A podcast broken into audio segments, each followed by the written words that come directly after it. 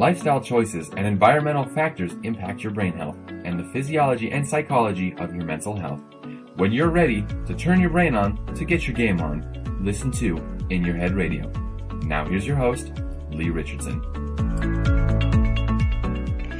Have got a great show today. I've got Dr. Charles Garfield, who's a psychologist, a professor, a lecturer. He's the author of 13 books, including Our Wisdom Years, which we're going to get to talk about today. He's also the founder of the Shanti Project, which has been recognized internationally, the work it did with the AIDS and the cancer service organizations. For over 40 years, he's pioneered the development of healthcare and social service oriented volunteer organizations in a wide variety of settings.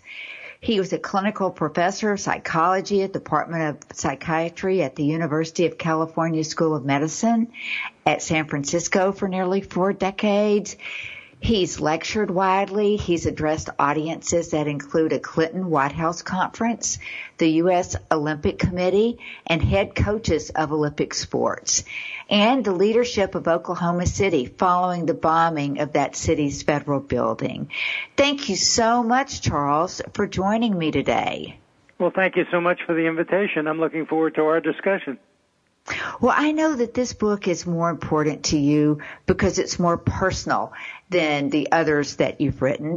And when, you know, when you think about it, the global population that's aged 60 years and over now numbered 962 million in 2017. And by 2050, that population is projected to reach nearly 2.1 billion. So certainly the work that you've done because uh, I know that book is is written for people over 60. So talk to us about the book. tell me what motivated you to write the book. Well, simply put, what motivated me to write the book was I was getting older myself and I realized that things were changing.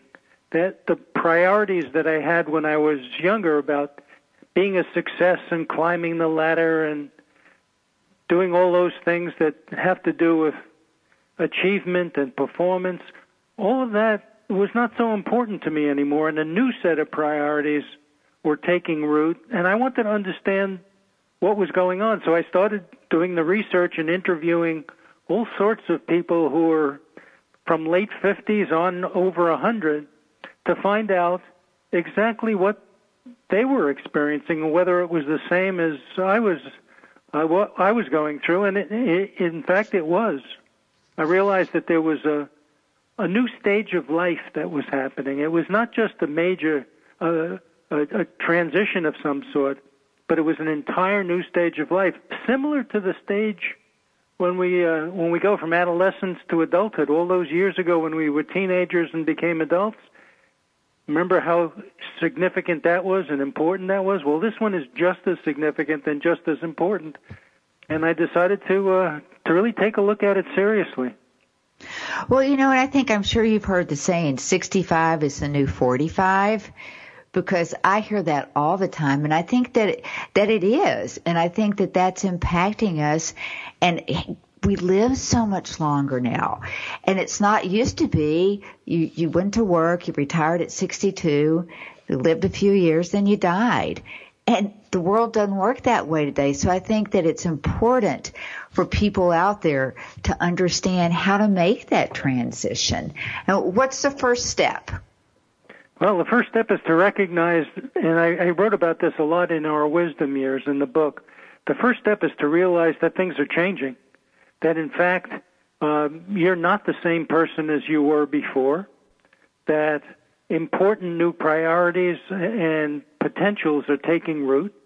And it's important to take a look at uh, what those are. You know, there, there are all sorts of books for uh, child and baby care and how to deal with adolescence and how to deal with human development in adulthood. All these important uh, books on earlier stages of life.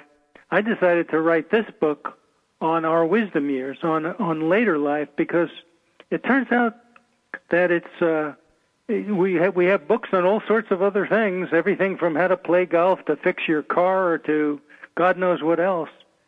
But there were not any books that I could find that really taught you how to negotiate the challenges of later life, how to actually make the best use of those years. And so I decided to go out and write one. Well, and I think, you know, I have clients that want to retire and they're concerned. You know, some of them think they haven't saved enough. Some of them haven't saved anything. But the whole way Social Security pays out now is changing. And I think people, there's an, some uneasiness and there's some worry just based around the transition.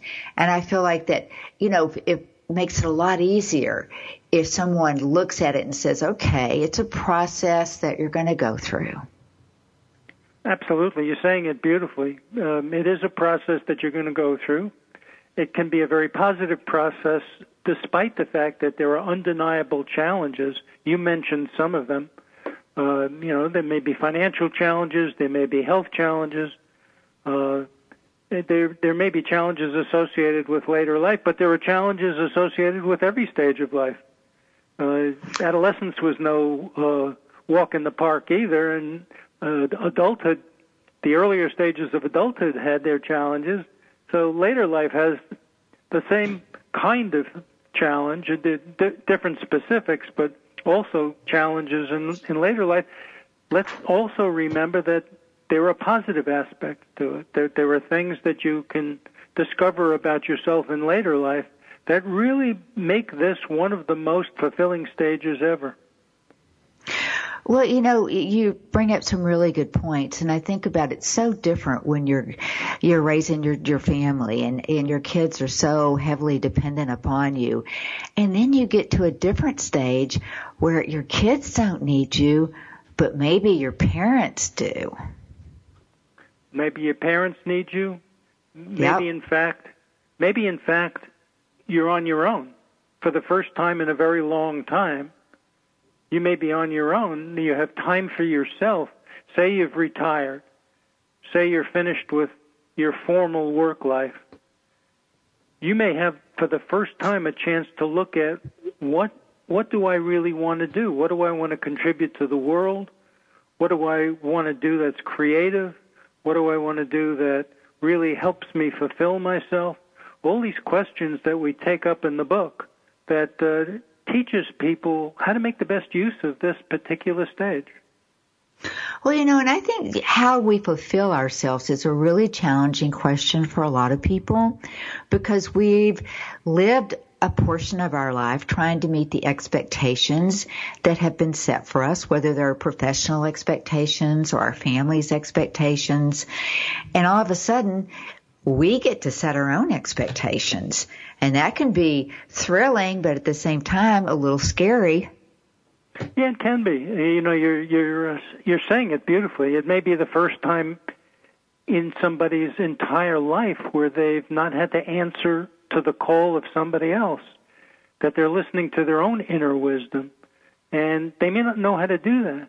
One of the great discoveries in this research was that reflection, simple reflection, was something that people do in later life and learn to do, can learn to do well in later life, that they may never have done before because they were looking outside themselves for other people's expectations.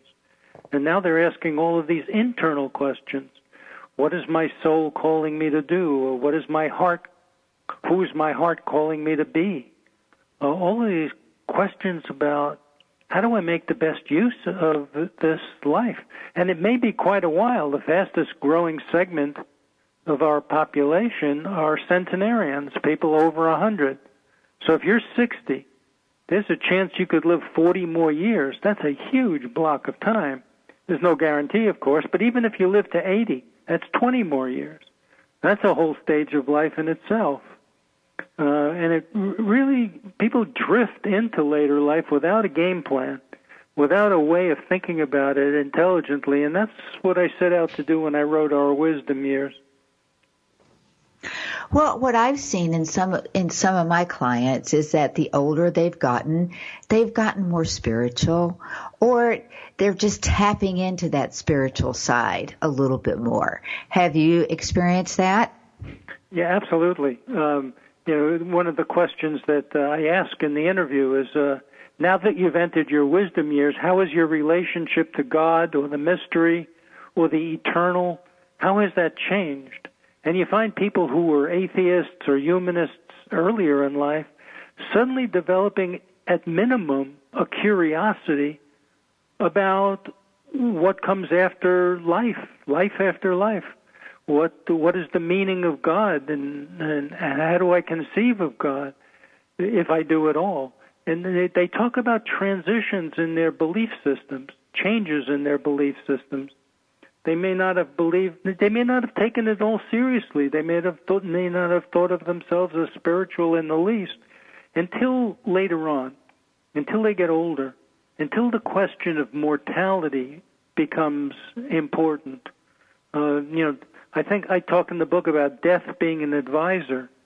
Your own death, your own personal death, and the death of people close to you can be an advisor on how to live your life. We ask people to consider the question if you only had X amount of time left, five years, ten years, one year even, how would you make use of that time? And you see people talking about spiritual concerns pretty frequently. Uh, they talk about uh, not only things that they would do, but ways that they want to be, legacies that they want to leave, life review that they want to do, their own lives and reviewing those lives. So you see people talk a lot more, you're quite right, about spiritual matters. Well, you know, it's interesting because when you say legacy, I think to a lot of people that legacy is, is numbers. It's a financial amount. It's, you know, my kids are taken care of, my grandkids are taken care of. But I don't think that's the legacy you're talking about.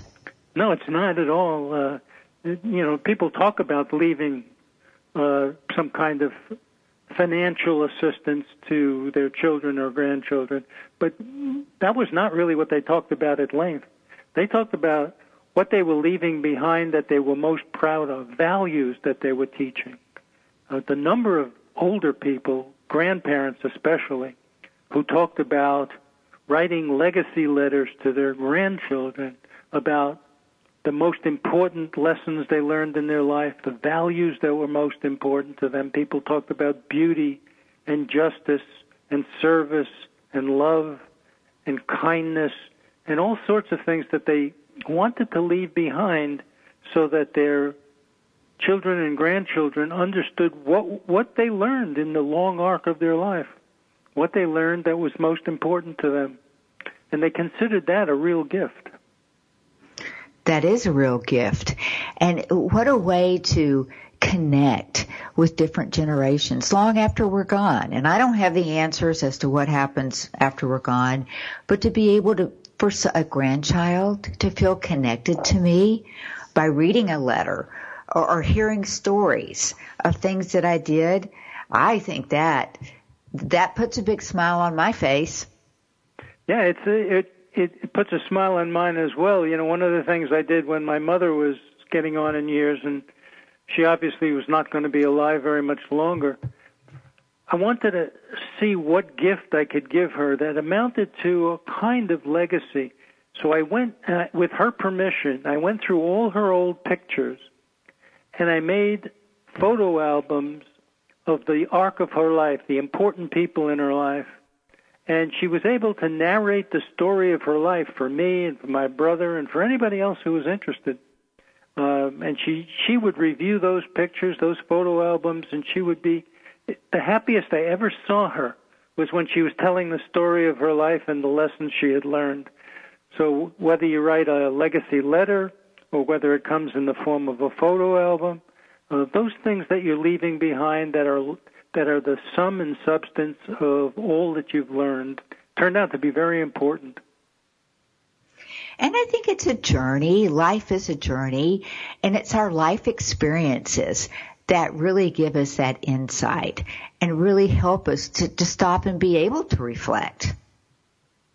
Well, I think that that's true. And you know, uh, when you when you talk about reflection and you talk about life being a journey, um, I ask the question: What do you what do you most value now that you've reached this age? And they talked about people talked about two things more than anything else. They talked about love people they loved and who loved them, and the love they had given and received during the long arc of their life. And then they talked about work they were most proud of, work that made a difference in the world, not just a bunch of money that they made, but in fact, work that served the greater good, that uh, that helped people, that in some ways made life better for other people. Love and work turned out to be very, very important values as people got older. That's interesting. And it makes sense because a big part of our identity is our work.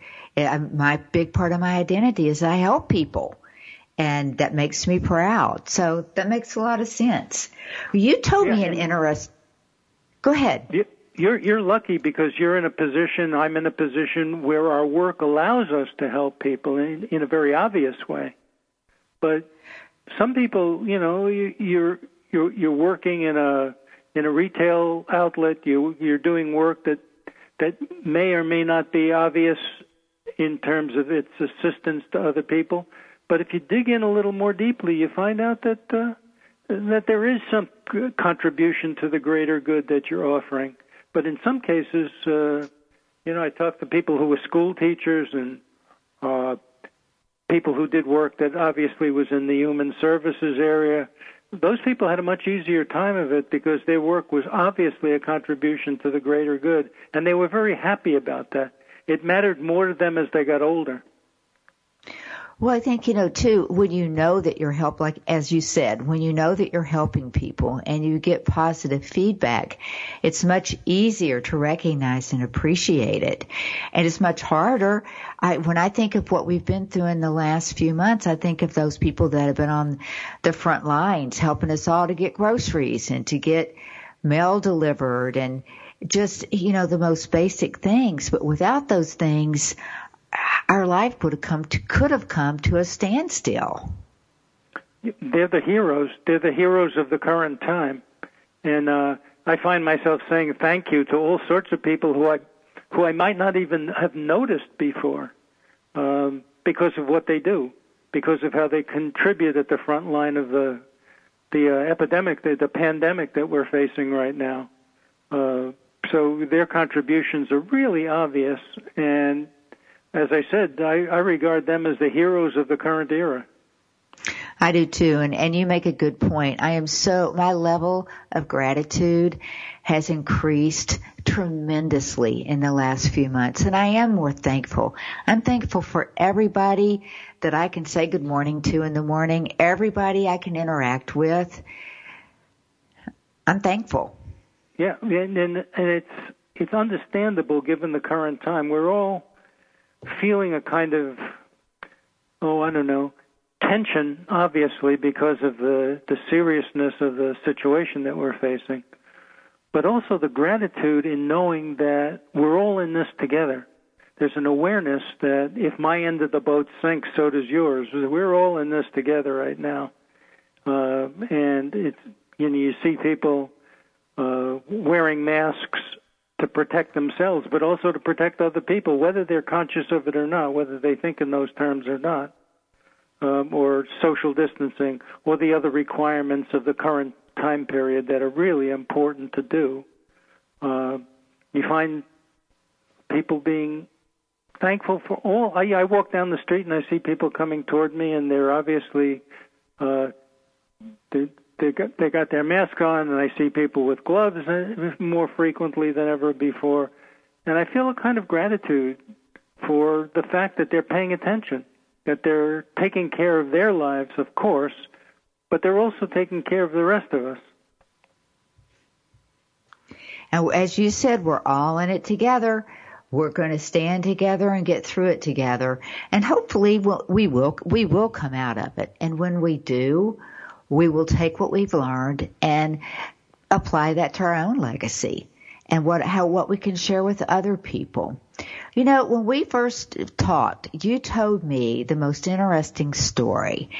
And I hope you're you're pretty open, but I hope you would take joy in sharing it with the rest of the population. And that's your dad's story. Yeah, he uh my father was an interesting man. My parents met in an acting class after high school. And my father was a really good actor. He was the leading man in a series of plays, and that's how my parents met, actually. Uh, and he wanted to be an actor more than anything else in the world. But it was during the Great Depression, which was a very intense period, like the intense period we're going through now. And being an actor really wasn't a good way to put food on the table, so he decided he'd better get another career that uh, that helped him support his family. So he he went into sales. He spent 40 years as a salesman. Within two or three weeks of his retirement, he joined an acting troupe, became the leading man in a series of plays, was a really talented actor still after all those years. I watched him in a few plays and uh, uh, he was he was awfully good. And I remember asking him, uh, this was a very poignant uh, conversation we had. I said, "Did you ever think of acting during all those years you were a salesman?" He said, "I thought about it every day." I thought about it every day and I realized that my life would not be complete unless I became an actor and, and had a chance to really do the kinds of things that I most wanted to do with my life. So I asked I asked people in the interviews for the book. I asked people questions about uh, what have you always wanted to do that might have been that might still be incomplete that you may have started and stopped because it wasn't practical or you may not have even started it. What do you most want to do? And if they don't know, to help them think through what that might be. And it doesn't have to be anything dramatic like being an actor. It can be uh, I, the number of people who said to me, uh, I've always liked to work with my hands. I've always liked to make things. And one man who was a, a very successful investment banker decided after he retired that he would make early American furniture. Complete shift. But he said, I always wanted to make things that would last forever and make them with my hands and be proud of the fact that I that I did so. And he he became so successful that he's now selling his creations and doing quite well with it. Uh, but it's not the sales of it that he's concerned about. What he's most concerned about is what he called finding good homes for my creations. It, that touches my heart. You know, when I, and when I listened to you, when you told me about your dad, I thought he did what he had to do. And of course, of course, the depression were different times. And then, then we had World War II and it, we didn't have the freedom to explore as much as we do today. But the fact that that lived on in his heart and he pursued it, what a great level of fulfillment to have. Absolutely. Absolutely. And, and you know, it was interesting. There's a, this story I often tell about my mother also, who had a similar experience. She always wanted to get her doctorate, but she grew up, you know, in the same era my father did, and there was no way she she graduated from college, which was a major achievement in her time, but she had to go raise a family and do the kinds of things, take care of me and my brother, and do the kinds of things that uh, uh, raising a family entails. When she retired, she was out here in California where we are now, and uh, she went to the Berkeley campus, the University of California at Berkeley campus, and decided to sit in on classes, to audit classes. She wrote out a whole curriculum for herself. That was her what she called her doctoral curriculum. And she sat in, just showed up, didn't even get permission, showed up, took those classes, didn't have to do papers or take any tests, which she didn't want to do. And I asked her the question, nobody minded that you were just showing up and sitting in on the classes? And she said, nobody throws out a little old lady. They were happy to have me. And she completed all of the coursework that she wanted to complete to get what she called my very own doctorate. And uh, I I thought that was an amazing accomplishment on her part. She, it took her several years to do, but she did it. She would show up on campus every day and just go to the class that she wanted to attend. That is an amazing story. And did you know uh, there are certain states, and Texas is one of them, that now after you reach an age, and I think it's 65, that you can audit any college class. um, which means that you can sit in and actually experience that the class and and the whole learning process and that in itself i'm so glad you told that story because you know that makes you realize that that we can do there's so many things that we can do if we just decide we're going to do it and we be brave. I mean, I can see this little old lady, you know, and she's right. Who's going to kick a little old lady out? Um, but that they were that, happy to have her. She she was one of the most diligent students. She participated in class and she did all sorts of things. And I think Texas, people in Texas are smart for uh, allowing folks over 65 to audit classes and, and to make that well known. I bet that all sorts of people will make use of that. And I bet you California does too. I know there's several states that do. Um, but it, I think it's it opens some doors for all of us, and that we, as we move forward, 65 is the new 45, and we've got to we've got to know where we can go. I mean, I have clients that say, "I'm I'm so afraid. I'm so afraid I'd be bored," you know. Um, I just so they need to know that there are things that you can do. You can be, you can do what you want to do. You can grow from it. You can learn from it.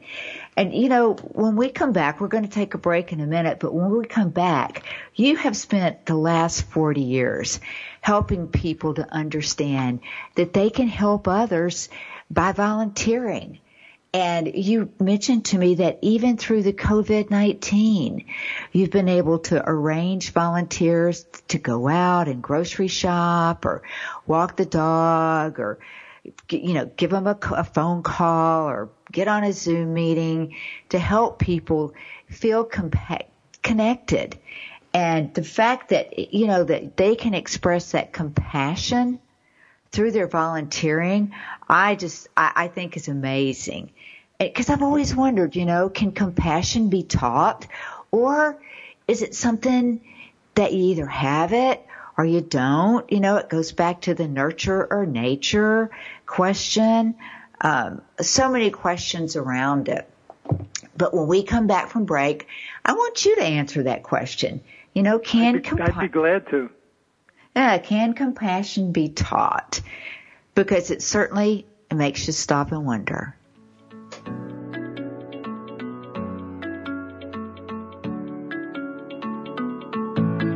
Be back after these messages. It's words you never heard. Have you ever had a really bad haircut from a barber or stylist? I mean, so bad it looks like you cut your own hair. What's the word for a person who does cut their own hair? An autotonsorialist. And there's a word for a person who has never had a haircut. He would be called an acersecomic. How many hairs are there in your head anyway? If you're blonde, about 150,000, brunette, 100,000, or redhead, 60,000. One out of every 14 women in the United States is a natural blonde. Some people avoid getting their hair cut because they're afraid they'll get not padded. That's what it's called when your hair is cut too short. Why do shampoo instructions say lather, rinse, repeat? If you did this, would you ever be able to stop? It's words you never heard. I'm Carolyn Davidson, and you can have fun challenging your words you never heard vocabulary with my free app, Too Funny for Words. It's words you never heard. We all know that alarm clocks were invented for people who don't have kids. But before the alarm clock was invented, how did people wake up in time for work? Previous to the alarm clock gaining popularity, people in Britain and Ireland might have been awakened each morning by a knocker up. A knocker up was a person that was paid a few pence a week to wake up slugabeds and clinomaniacs. Those are people who like to sleep in. Knocker ups used pea shooters to roust folks who were oversleeping and long bamboo sticks to reach windows on higher floors. It was the responsibility of the knocker up to not leave the window until they were sure their client didn't go back to sleep, even if they had matutolypea, otherwise known as waking up on the wrong side of the bed. It's words you never heard. I'm Carolyn Davidson, and Words You Never Heard has been brought to you by the Bariatric Surgery Center of Dallas.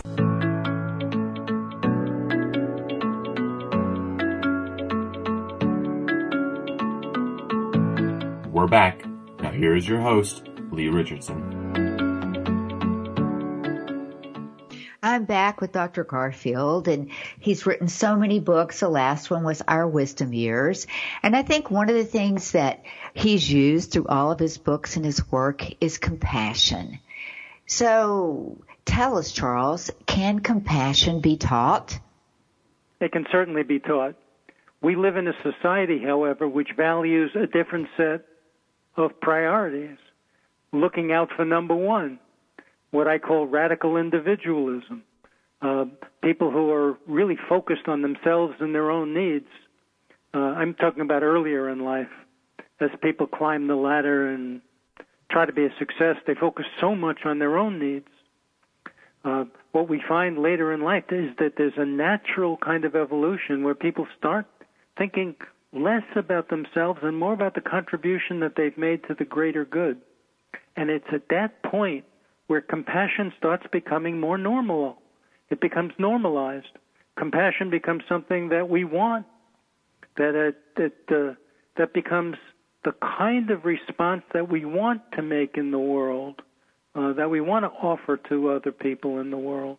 So the your your wonderful question about nature versus nurture can it be taught or is it you know, inborn? I think it, the, the the evidence is pretty clear that when given permission and when it's modeled well, people are can, most people can be naturally compassionate. Some more than others. If you grew up in a, a family where compassion was obvious, of course you'll you'll learn it earlier. You learn it uh, as a child. Uh, you know, there there was a, a series of studies done on kindergarten kids, and you find them taking care of each other you find kindergarten kids being naturally compassionate.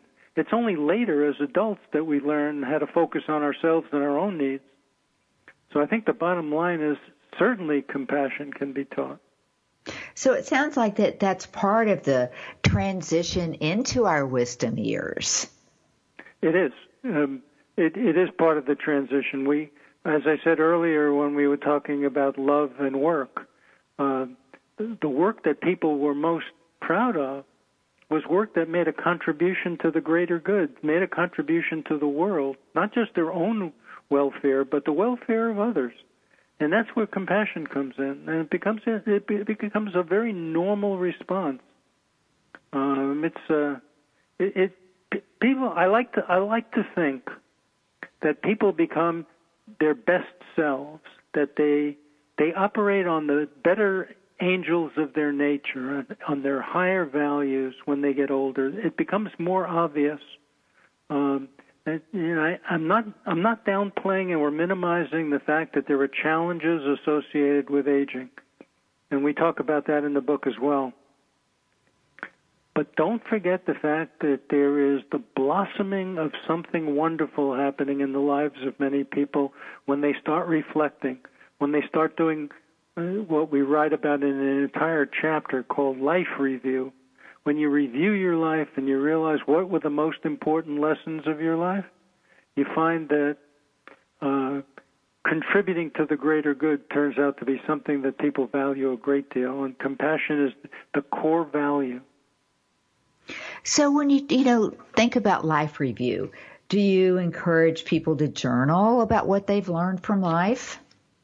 Absolutely um, uh, you know, journaling, whether you've ever done it before or not, can be a way of externalizing your internal world, your values, your thoughts, your reflections, your introspection. Uh, it's a way of getting out on paper and then reading it later to see, to learn from it. Uh, I encourage people to do something that I think about often as automatic writing. Just write. Don't edit. Don't think about what you're writing. Don't read it. Just write. Write all the things. Write a, write responses to a few key questions, which which I think are important. Questions like what what are you most grateful for in your life, or what do you regret most, and what did you learn from those regrets, or you know, one that people seem to like a lot. What are the three most important events in your life, and what did you learn from those events? You know, it's a it, it's a challenge to, if you've lived a certain number of years, to come up with three of the most important events.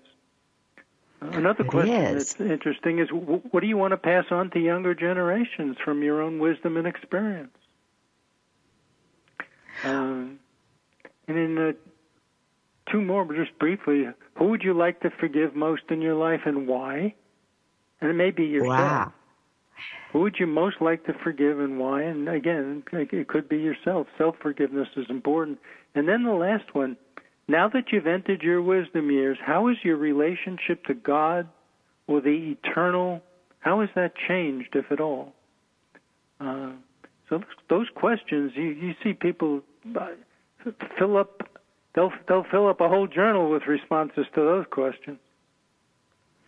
I bet they can. I mean, just the just a question around forgiveness, because what I have found with a lot of my clients, you have to consider my client base. I work with a lot of depressed, a lot of anxiety, but they have a harder time forgiving themselves than they do anybody else.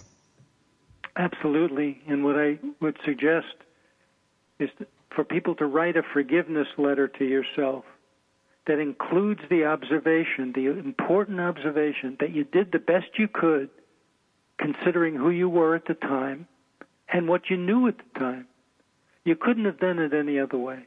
You can't hold yourself accountable for uh, what you did then by the standards of what you know now. You did the best you could considering who you were at the time and what you knew at the time. And write in the letter what you've learned from those regrets that you'll never do again, that you'll never repeat again. You want to allow people the opportunity to lay the burden down. I've worked a lot with people at the end of life, people who are dying. I spent years at the Cancer Research Institute at the University of California Medical School. And one of the saddest things is when people talk about all the regrets they have and all the the situations where they would love to forgive themselves but are struggling to do so. Don't wait till the end. You don't have to wait till the end. You can do it much earlier. You can lay that burden down. For- forgiving does not mean forgetting. You may still remember. In fact, it, it's wise that you remember so you don't repeat the the mistake. Uh, but lay the burden down. Don't take it to the end. Well, I find I've had a couple of clients that absolutely could not forgive themselves. And I think part of it was that they did not want to own the actions that they did.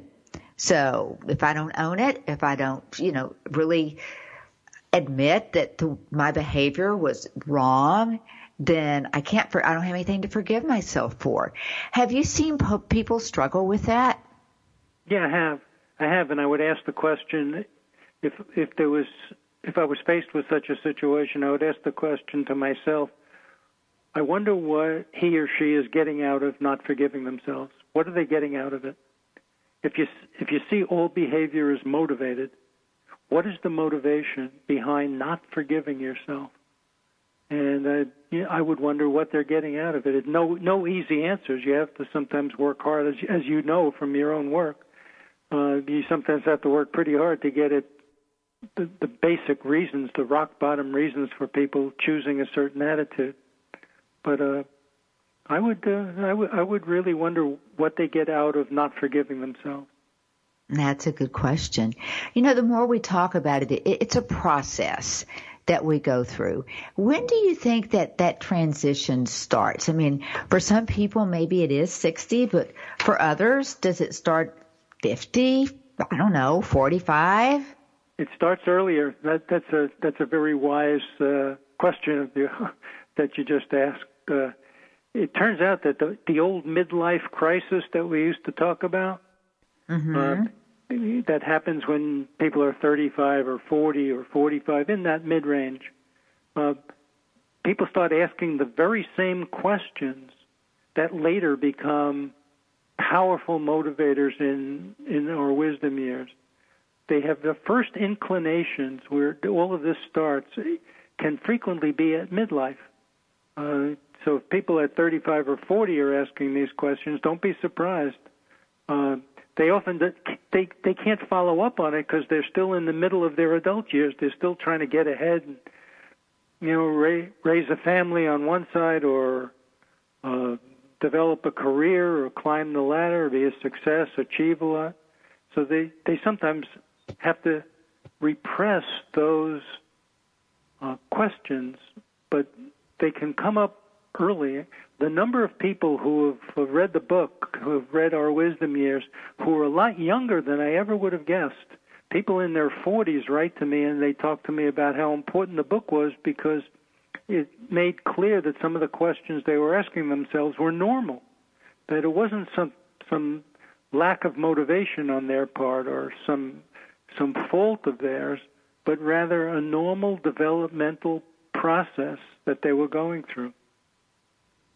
Well, do you think that eh, self awareness plays a role in this? Because I think that I have clients that are extremely aware of what's going on with them themselves, and I could see them reflecting more easily. And I have clients that their level of self awareness is pretty close to zero.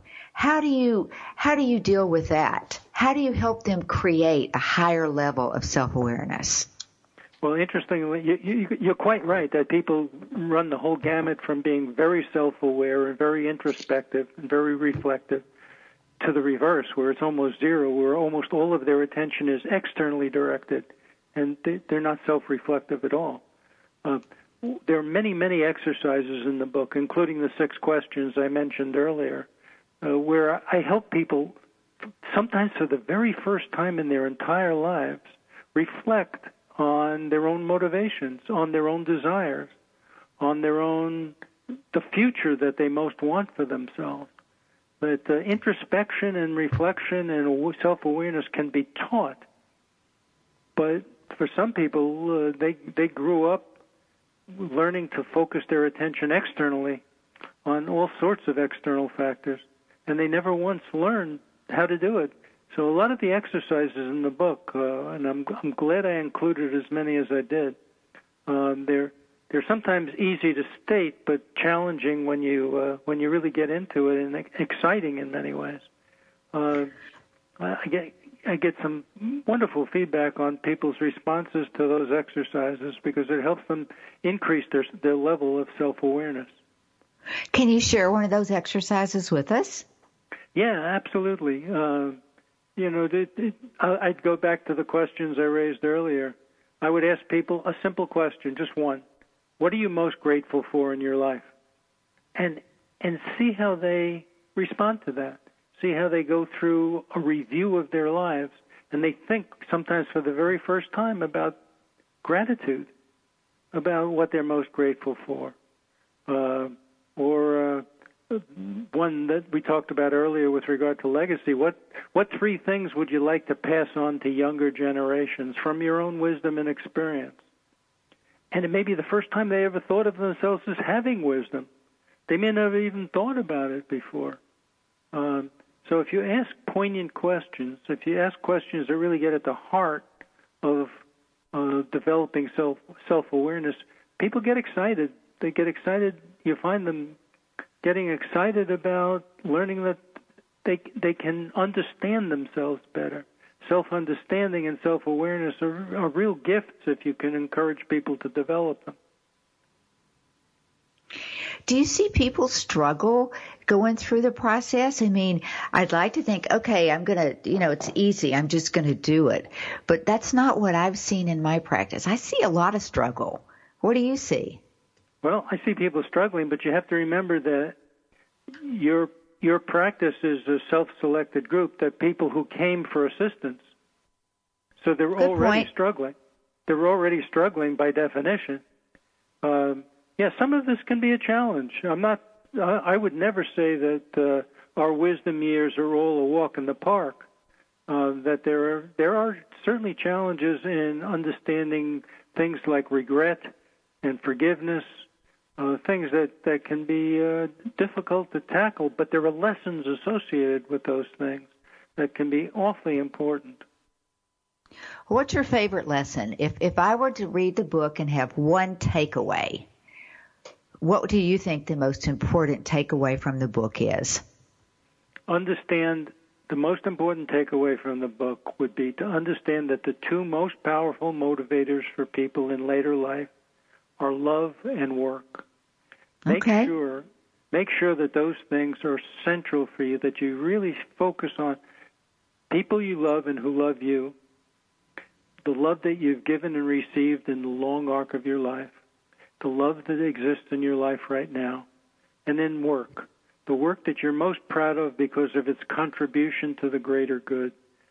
Work that you're proud of because of the contribution that you made. Love and work turn out to be the the, the quintessential, most important lessons. Well, you know, it's interesting because I say a similar message, but I say it in a much simpler way. And that is, I honestly believe people need three things. One, people need something to do. Two, people need something to love. And three, people need something to look forward to. And I really, That's lovely. I really, I mean, I really do believe that it, it that it can be pretty basic and pretty simple, particularly Yeah, you to help us get through the, the hard times.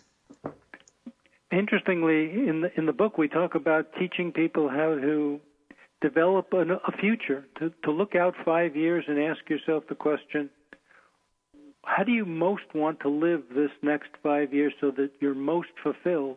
That's that's very similar to your question of something to look forward to. Uh, how do you want to carve out the next five years so that you're happiest and most fulfilled, and leave you with a feeling of of gratitude for your own investment of energy. Uh, yeah, yeah, your your three questions are lovely. Well, thank you. It's you know I think that we're all we've we've been going through some hard times for the last few months with the COVID nineteen, and you mentioned to me that you were able to get volunteers to help other people during this time.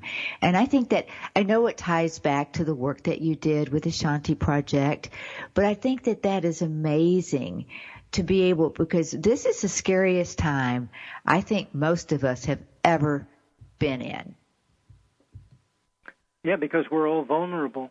We're all in a situation where we're potentially vulnerable to a deadly virus.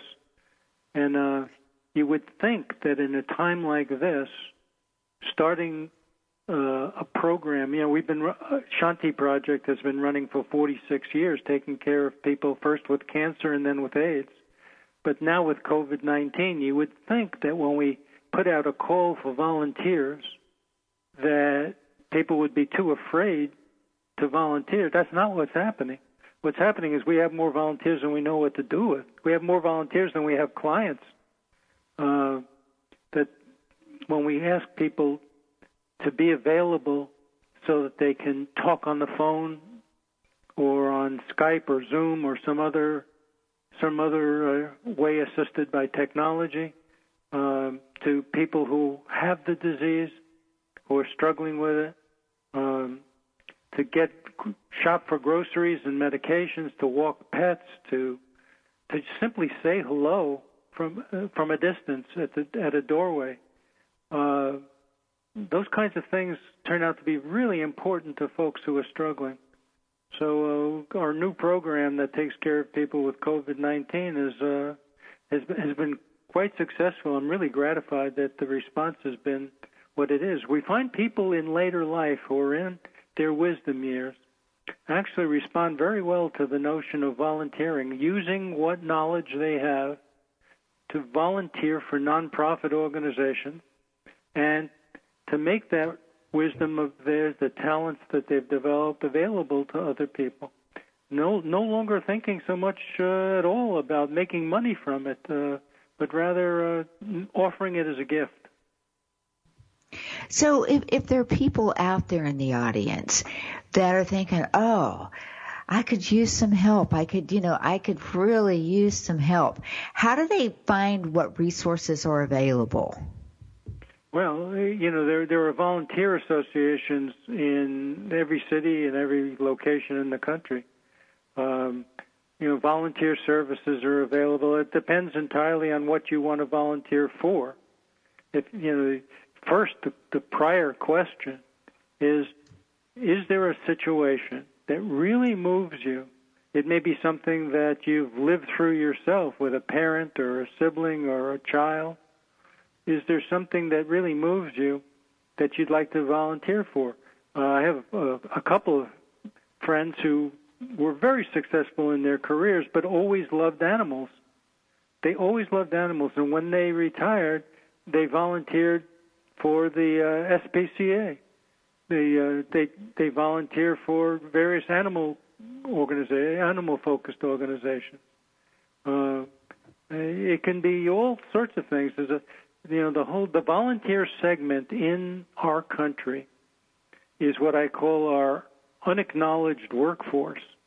It is a huge percentage of our workforce is done on a volunteer basis.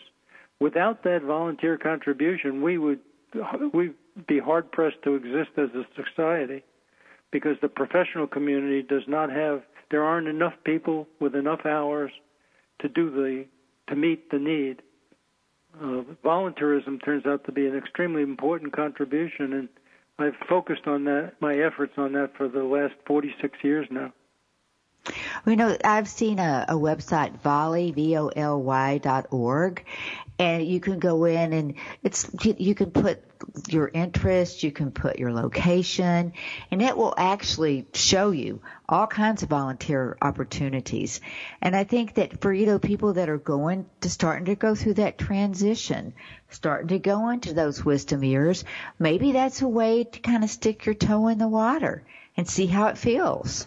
I think that's great. I think it's great if you if you don't have any idea of what you want to uh, invest your energies and talents in.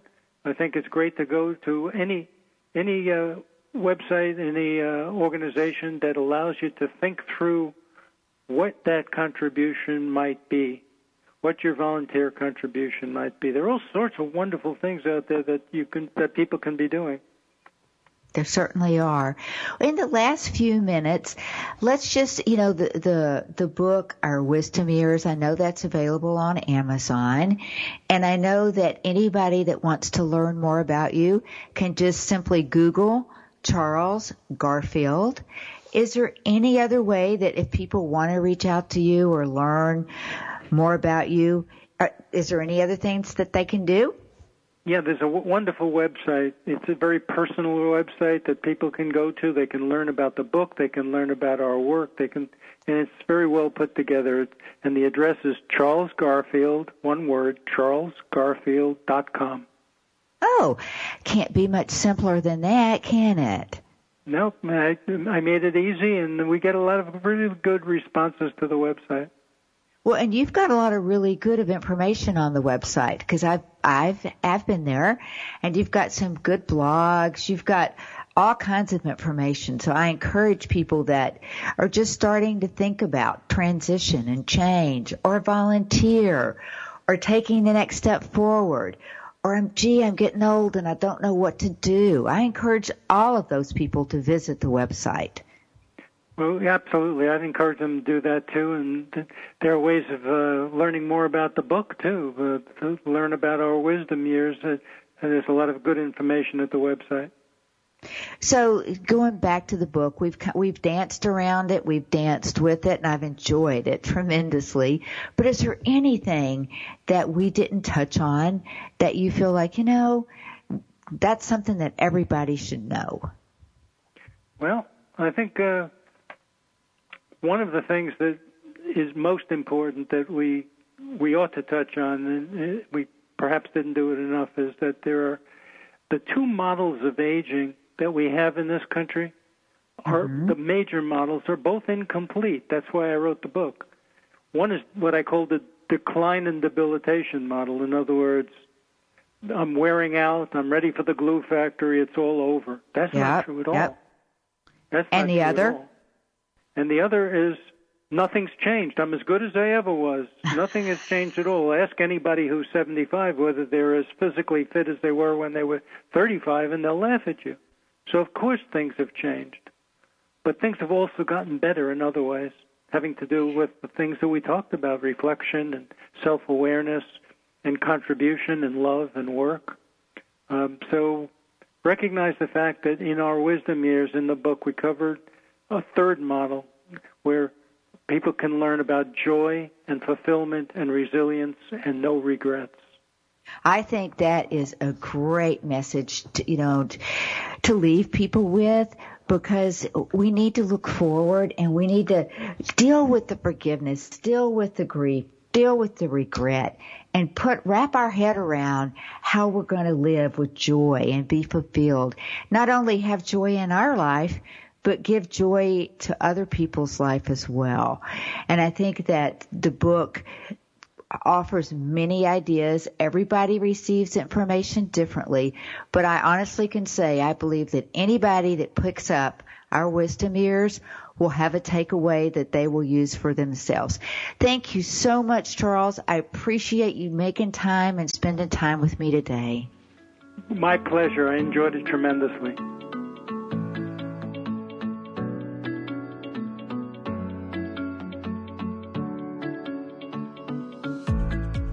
Behalf of Lee Richardson and the Brain Performance Center, we want to thank you for listening.